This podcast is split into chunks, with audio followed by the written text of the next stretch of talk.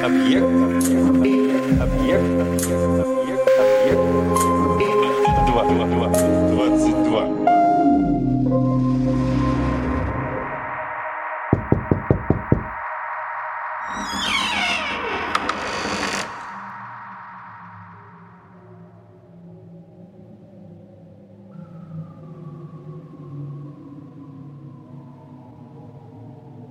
Когда же настала шестнадцатая ночь, она сказала, «Дошло до меня, о счастливый царь, что Аджиб говорил женщине.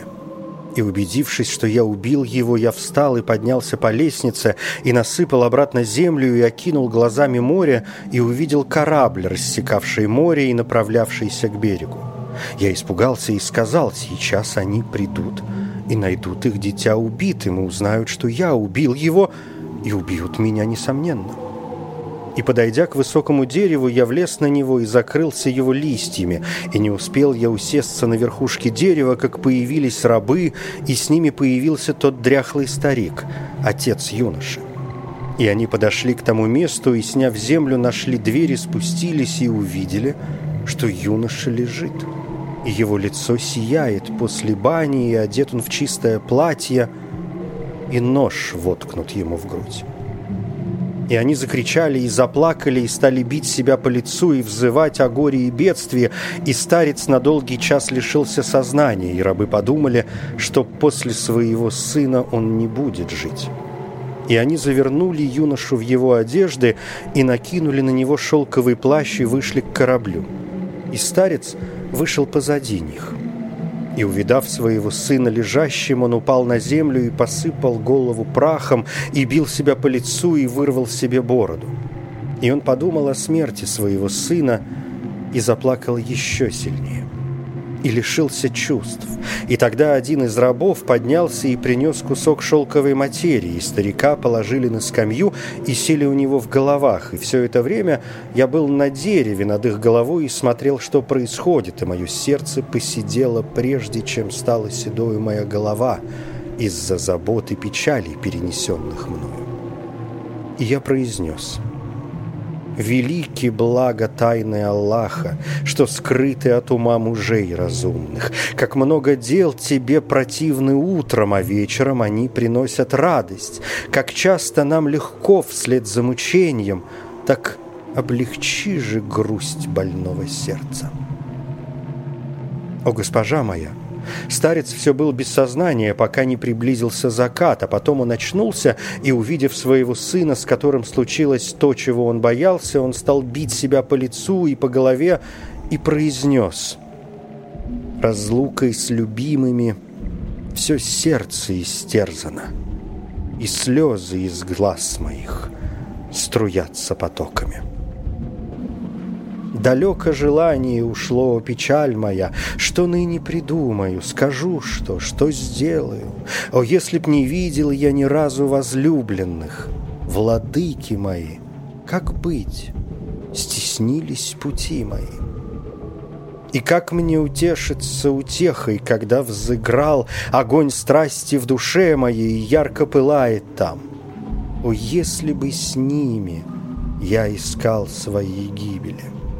Между мною и ими связь, которой нельзя порвать. Аллахом молю тебя, доносчик, помягче будь, И пусть единение между нами продлится век.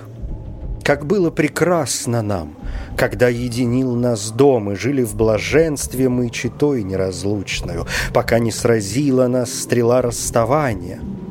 А кто может вынести стрелу расставания?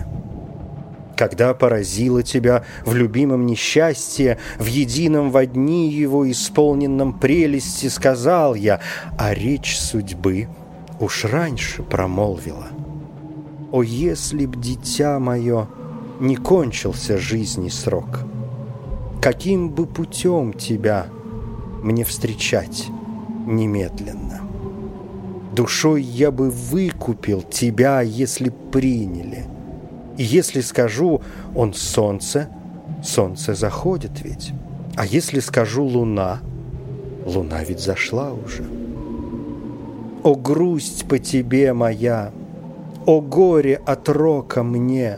Нет жизни мне без тебя, так что же развлечет меня? В тоске по тебе, Отец, погиб твой с тех пор, как ты повергнут кончиною, стеснились пути мои, и взоры завистников упали на нас в сей день. Пусть тем же воздастся им, как скверны поступки их. Он издал крик, от которого дух его расстался с телом, и рабы закричали «Увы, наш господин!» И посыпали себе головы землю и еще сильнее заплакали, и они положили своего господина на корабле рядом с сыном и, распустив на судне паруса, скрылись с моих глаз. И тогда я слез с дерева и спустился в подземелье и стал думать о юноше. И я увидел некоторые из его вещей и произнес такое стихотворение. «Я таю в тоске, увидя слезы любимых». На родине их потоками лью я слезы. Прошу я того, кто с ними судил расстаться, Чтоб мне даровал когда-нибудь он свидание. Потом, о госпожа моя, я вышел из подземелья, и днем я ходил по острову, а ночью спускался в помещение, и я провел таким образом месяц, глядя на тот конец острова, что лежал к западу.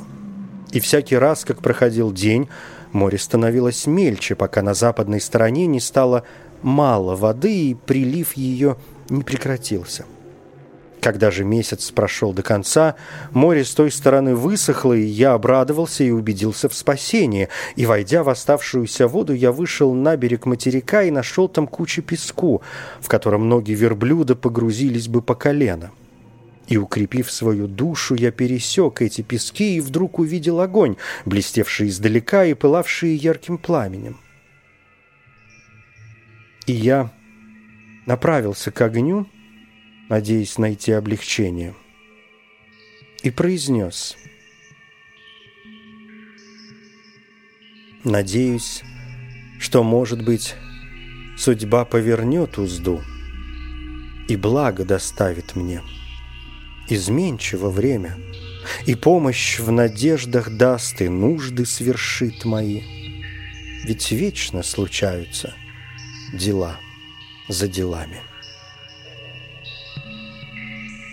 Я пошел на огонь и, подойдя к нему, вдруг увидел, что это дворец, и ворота его из желтой меди. И когда над ними засияло солнце, дворец засветился издали, и казалось, что это огонь. И я обрадовался, увидя его, и сел напротив ворот. И не успел я усесться, как появилось десять юношей, одетых в роскошные платья, и с ними глубокий старик. Но только юноши были кривые на правый глаз. Я подивился их виду и тому, что они одинаково кривы, а юноши, увидев меня, пожелали мне мира и спросили меня, что со мной и какова моя история.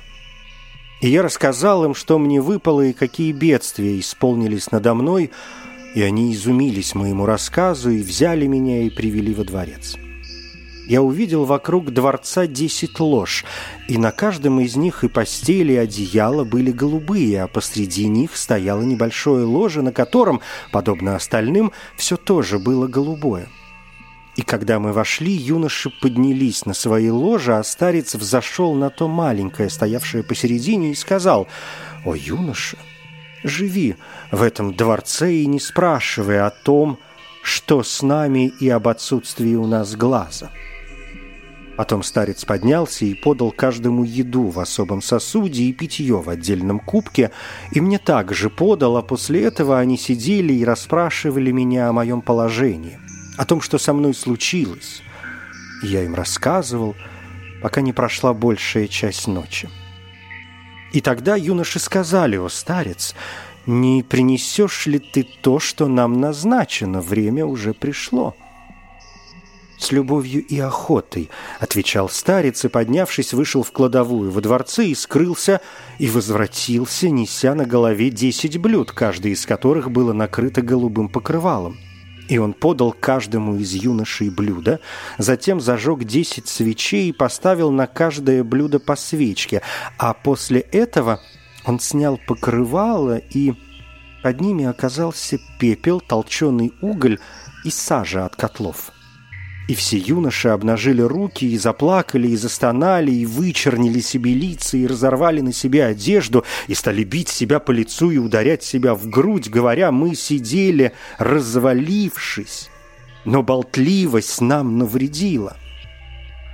И они продолжали это, пока не приблизилось утро – и тогда старец поднялся и нагрел им воды, и они вымыли себе лица и надели другие одежды, чем прежде. И когда я увидел это, о, госпожа моя, мой ум пропал, и мысли мои смутились, и мое сердце обеспокоилось. И я забыл о том, что со мной случилось, и не был в состоянии молчать, а заговорил с ними и спросил их, «Зачем это?» После того, как мы веселились и устали. Вы, слава великому Аллаху, в полном уме, а такие дела творят только одержимые. Заклинаю вас самым дорогим для вас. Не расскажете ли вы мне, что с вами и почему вы потеряли глаза и черните себе лица пеплом и сажей?» Но они обернулись и сказали, «О, юноша, пусть не обманывает тебя твоя молодость. Откажись от твоего вопроса». После этого они поднялись, и я поднялся с ними, и старец подал кое-какую еды, и когда мы поели и блюда были убраны, они просидели, разговаривая, пока не приблизилась ночь.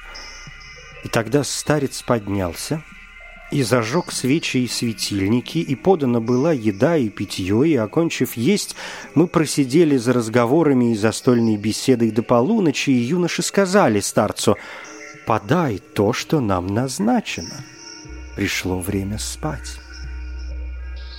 И старец поднялся и принес подносы с черным песком, и они сделали то же, что сделали в первую ночь. И я прожил у них таким образом в течение месяца, и каждую ночь они чернили себе лица пеплом, и мыли их, и меняли одежду. И я дивился этому. И мое беспокойство до того увеличилось, что я отказался от еды и питья. И я сказал ему, юноше, неужели вы не прекратите моей заботы и не расскажете, почему черните себе лица? Но они ответили, сокрытие нашей тайны правильней. я остался в недоумении о их делах и отказывался от питья и пищи. «Вы непременно должны мне рассказать о причине этого», — сказал я им, но они ответили, «В этом будет для тебя горе, так как ты станешь подобен нам». «Это неизбежно должно быть», — сказал я, «а не то пустите меня, я уеду от вас к моим родным и не стану смотреть на это, ведь пословица говорит, быть вдали от вас лучше мне и прекрасней, не видит глаз, не печалится сердце». Тогда они пошли, — и зарезали барана и ободрали его и сказали мне, возьми эту шкуру с собой, залезь в нее и зашей ее на себе. К тебе прилетит птица, которую называют рух, и поднимет тебя и положит на гору. А ты порви шкуру и выйди из нее, и тогда птица тебя испугается и улетит и оставит тебя. Пройди полдня, и увидишь перед собою дворец диковинный видом. Войди в него и ты достиг того, чего хочешь. Ибо потому, что мы вошли в этот дворец, мы и черним себе лица и потеряли глаз. А если мы станем тебе рассказывать, наш сказ затянется, так как с каждым из нас случилась странная история, из-за которой был вырван правый глаз. Я обрадовался этому, и они сделали со мной так, как сказали – и птица понесла меня и опустилась со мной на гору, и я вышел из шкуры и шел, пока не вошел во дворец, и вдруг вижу в нем сорок невольниц, подобных лунам, смотрящей на которые не насытится. И, увидав меня, все они сказали, «Приют тебе и уют. Добро пожаловать, о владыка наш. Мы уже целый месяц ожидаем тебя». Слава же Аллаху, который привел к нам того, кто достоин нас и кого мы достойны. Потом они посадили меня на высокое седалище и сказали, «От сего дня ты наш господин и судья над нами, а мы, твои невольницы, и послушны тебя». приказывай нам по твоему усмотрению. И я удивился всему этому, а девушки принесли мне еды, и я поел с ними, и они подали вино и собрались вокруг меня. И пятеро из них встали и послали циновку, и расставили вокруг нее много цветов и плодов и закусок, и принесли к этому вино, и мы сели пить, и девушки взяли лютню и стали петь под нее, и чаши и блюда заходили между нами, и меня охватила такая радость что я забыл о заботах жизни земной и воскликнул. «Вот она, настоящая жизнь!» И я пробыл с ними, пока не пришло время сна, и они сказали мне «Возьми, кого выберешь из нас, чтобы спать возле тебя». И я взял одну из них, красивую лицом, с насурмленными глазами и черными волосами, и слегка раскрытыми устами, и сходящимися бровями, и она была совершенно по красоте и походила на нежную ветвь или стебель базилика, и ошеломляла и смущала ум, подобно тому, как поэт сказал о ней «Сравнили мы с веткою ее лишь по глупости». И свойство сравнить ее нельзя с газеленком нам. Откуда возьмет газель прекрасная стан ее? Откуда напиток тот медовый, как чуден он, и очи громадные, в любви смертоносные, влюбленных, что в плен берут, убитых, измученных. Люблю я любимую любовью язычества. Не диво, что любящий ведет как дитя себя». И я повторил ей слова сказавшего «На красу лишь вашу взирает око мое теперь, и ничто другое в душе моей не проносится». Госпожа моя, лишь о страсти к вам ныне думаю, И влюбленным вас искончаюсь я, И воскресну вновь. И я проспал с нею ночь, лучше которой не видел, А утром они меня свели в баню и вымыли меня, и одели в лучшие одежды, и подали нам еду и напитки, и мы поели, и попили, и чаши ходили между нами до ночи. А потом я выбрал одну из них, красивую чертами и снежными боками, как сказал о ней поэт, говоря «На персях возлюбленной я вижу шкатулки, две с печатью из мускуса. Мешают обнять они». Стрелами очей своих она охраняет их, и всех, кто враждебен им, стрелою разит она. И я проспал с нею прекраснейшую ночь до утра. И, говоря кратко, у госпожа моя, я провел у них в приятнейшей жизни целый год. А в начале следующего года они сказали мне, «О, если бы мы тебя не знали!» Если ты нас послушаешь, в этом будет твое благополучие». И они принялись плакать, а я удивился и спросил их, что случилось. И они ответили, «Мы дочери царей, и мы здесь живем вместе уже много лет. Мы отлучаемся на сорок дней и проводим год за едой, питьем, наслаждениями и удовольствиями, а потом снова отлучаемся. Таков наш обычай». И мы опасаемся, что когда нас не будет – если ослушаешься нашего приказания. Вот мы отдаем тебе ключи от дворца, в нем сорок сокровищниц. Открой тридцать девять дверей, но берегись открыть сороковую дверь. Тогда ты расстанешься с нами. «Я не открою ее, если в этом разлука с вами», — ответил я. Тогда одна из девушек подошла и обняла меня и заплакала и произнесла — Клянусь я, когда бы мы, расставшись, сошлись опять, Судьбы б улыбнулось нам лицо всегда мрачное. И если глаза мои могли б посмотреть на вас, Судьбе извинил бы я грехи ее прошлые. И произнесла еще, когда Подошла она проститься, душа ее в союзе была в тот день со страстью и нежностью, и горько заплакала она свежим жемчугом. Моя же слеза коралл, а все ожерелье ей. И увидев, что она плачет, я воскликнул, клянусь Аллахом, я ни за что не открою дверь. И простился с нею. И они вышли и улетели. А я остался сидеть во дворце один.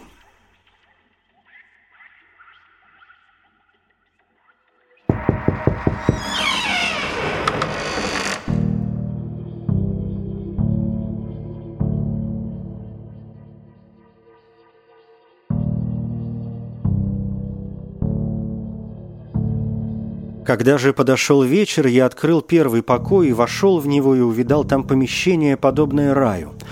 И в нем был сад с зеленеющими деревьями и спелыми плодами, и птицы в нем перекликались, и воды разливались. И мое сердце возвеселилось, и я стал ходить между деревьями и вдыхать запах цветов и слушать пение птиц, прославлявших единого, могучего. И я увидел яблоки всех оттенков, от олеющих до желтоватых, как сказал поэт, «Это яблоко как бы двух цветов одновременно, цвета щек любимых и цвета тех, кого мучит страсть». И я взглянул на Айву и вдохнул ее аромат, издевающийся над запахом мускуса и амбры, и она была такова, как сказал поэт, «В Айве заключаются для мира все радости» и выше плодов она других, как известно. По вкусу вино она, как мускус по запаху, и цветом, как золото, кругла же, как месяц. Потом я посмотрел на абрикос, подобный отшлифованному яхонту, красота которого восхищает взор, а после того я вышел из этого покоя и запер дверь сокровищницы, как было. А на завтра я открыл другую сокровищницу и, войдя в нее, увидел обширную площадь, где были большие пальмы, и бежал поток, по краям которого стлались кусты роз, жасмина, майорана, душистого шиповника, нарцисса и гвоздики. И ветры веяли над этими цветами, и благоуханье их разносилось направо и налево, и меня охватило полное блаженство. Потом я вышел оттуда и запер дверь сокровищницы, как было, и после этого я открыл дверь третьей сокровищницы и увидел там большую залу, высланную разноцветным мрамором, драгоценными самоцветами и роскошными камнями, и в ней были клетки из райского дерева и сандала, в которых пели птицы, соловьи, голуби, дрозды, горлицы и певчие нубийки – и мое сердце возвеселилось от этого, и забота моя рассеялась, и я проспал в этом месте до утра. А потом я открыл дверь четвертой сокровищницы и очутился в большом помещении, где было сорок кладовых с открытыми дверьми. И я вошел туда и увидел жемчуга, яхонты, топазы, изумруды и драгоценные камни, которых не описать языком. И мой ум был ошеломлен. И я воскликнул, я думаю, что таких вещей не найти и в казне какого-нибудь царя. И тогда мое сердце возрадовалось, и забота моя прекратилась, и я воскликнул, «Теперь я царь своего века!» И эти богатства, по милости Аллаха, у меня, и под моей властью сорок девушек, у которых нет, кроме меня, никого. И я не переставал ходить из помещения в помещение, пока не прошло 39 дней. И за это время я открыл все сокровищницы, кроме той, куда мне запретили открывать дверь. А мое сердце у госпожа было занято этой сокровищницей, которая была последней из сорока, а сатана на мое несчастье судил мне ее открыть. И у меня не достало терпения удержаться от этого, а до условного срока оставался лишь один день. И я подошел к упомянутой сокровищнице и открыл дверь в нее и вошел и почувствовал благоухание, подобного которому никогда не вдыхал. И этот запах опьянил мой ум, и я упал и пролежал в обмороке с час. Потом я укрепил свое сердце — и вошел в сокровищницу и увидел, что пол в ней усыпан шафраном. И нашел там золотые светильники и цветы, распространяющий запах мускуса и амбры и пылавший светом, и я увидел две большие курильницы, каждая из которых была наполнена алоэ и амброй с медом, так что помещение пропиталось их ароматом. И еще я увидел у госпожа вороного коня, подобного мраку ночи, когда она стемнеет и перед ним была кормушка из белого хрусталя с очищенным кунжутом и другая, такая же полная розовой воды с мускусом. И конь был оседлан, и взнуздан, и седло его было из червонного золота, и, увидя коня, я подивился ему и сказал про себя, «За этим непременно должно быть скрыто великое дело». И сатана сбил меня с пути – и я вывел коня и сел на него. Но он не тронулся с места, и я толкнул его ногой, но он не двинулся. И тогда я взял плеть и ударил ею коня, и конь, почувствовав удар, заржал и издал крик, подобный грохочущему грому, и, распахнув два крыла, полетел со мной и скрылся на некоторое время от взоров выси небес. Потом он опустился со мною на крышу и сбросил меня, и, хлестнув меня по лицу своим хвостом, выбил мой правый глаз, который вытек мне на щеку. И конь улетел от меня, а я спустился с крыши и нашел тех десять кривых юношей. И они сказали мне, «Ни просторы тебе, ни уюта». И я ответил им, — вот и я стал таким же, как вы. Я хочу, чтобы вы дали мне блюдо с сажей, и я мог бы вычернить себе лицо. И позволили бы мне сидеть с вами. «Клянемся Аллахом, ты не будешь сидеть у нас. Уходи отсюда», — отвечали они. И когда они меня прогнали, мое положение стеснилось, и я стал размышлять о том, что протекло над моей головой. И я вышел от них с печальным сердцем и плачущими глазами и говорил украдкой. Я сидел, развалившись, но болтливость мне повредила. И я обрел себе бороду и усы и пустился бродить по землям Аллаха, и Аллах предначертал мне благополучие, пока я не прибыл в Багдад в сегодняшний вечер. И я нашел этих двух, стоявших в недоумении, и поздоровался с ними, и сказал, я чужеземец. И они ответили, мы тоже чужеземцы. И нас сошлось трое календаров, кривых на правый глаз. Вот, о госпожа, причина, почему я обрил подбородок и потерял глаз». «Пригладь свою голову и уходи», — сказала женщина. Но календар воскликнул «Не уйду, пока не услышу рассказа вот этих». И после этого женщина обратилась к халифу, Джафару и Масруру и сказала им «Расскажите нам вашу историю». И Джафар выступил вперед и повторил ей ту историю, которую рассказал привратница у входа, и, услышав его рассказ, женщина сказала «Я дарю вас друг другу». И все вышли, и когда они оказались в переулке, халиф спросил календаров, «О, люди, куда вы теперь направитесь, когда заря еще не заблистала?» «Клянемся Аллахом, о господин наш, мы не знаем, куда пойти», — отвечали они. И халиф сказал, «Идите, переночуйте у нас».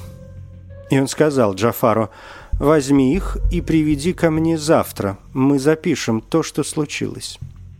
И Джафар последовал приказанию халифа, а халиф поднялся к себе во дворец, но сон не брал его в эту ночь, и когда наступило утро, он сел на престол власти, и после того, как явились вельможи царства, обратился к Джафару и сказал, «Приведи мне этих трех женщин, и сук, и календаров, и Джафар встал и привел их пред лицо халифа, и женщины зашли за занавеску, и Джафар обратился к ним и сказал, «Мы простили вас за милость, которую вы оказали нам раньше, не зная нас, но теперь я вас осведомлю.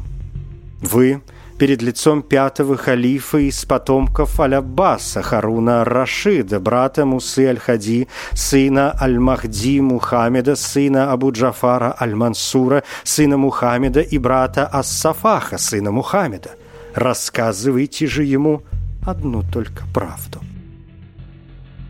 И когда женщины услышали, что говорил Джафар от имени повелителя правоверных, старшая выступила вперед и сказала – «О, повелитель правоверных, со мной была история, которая, если бы написать ее иглами в уголках глаза, наверное, стала бы назиданием для поучающихся и наставлением для тех, кто принимает наставления». И Шахразаду застигло утро, и она прекратила дозволенные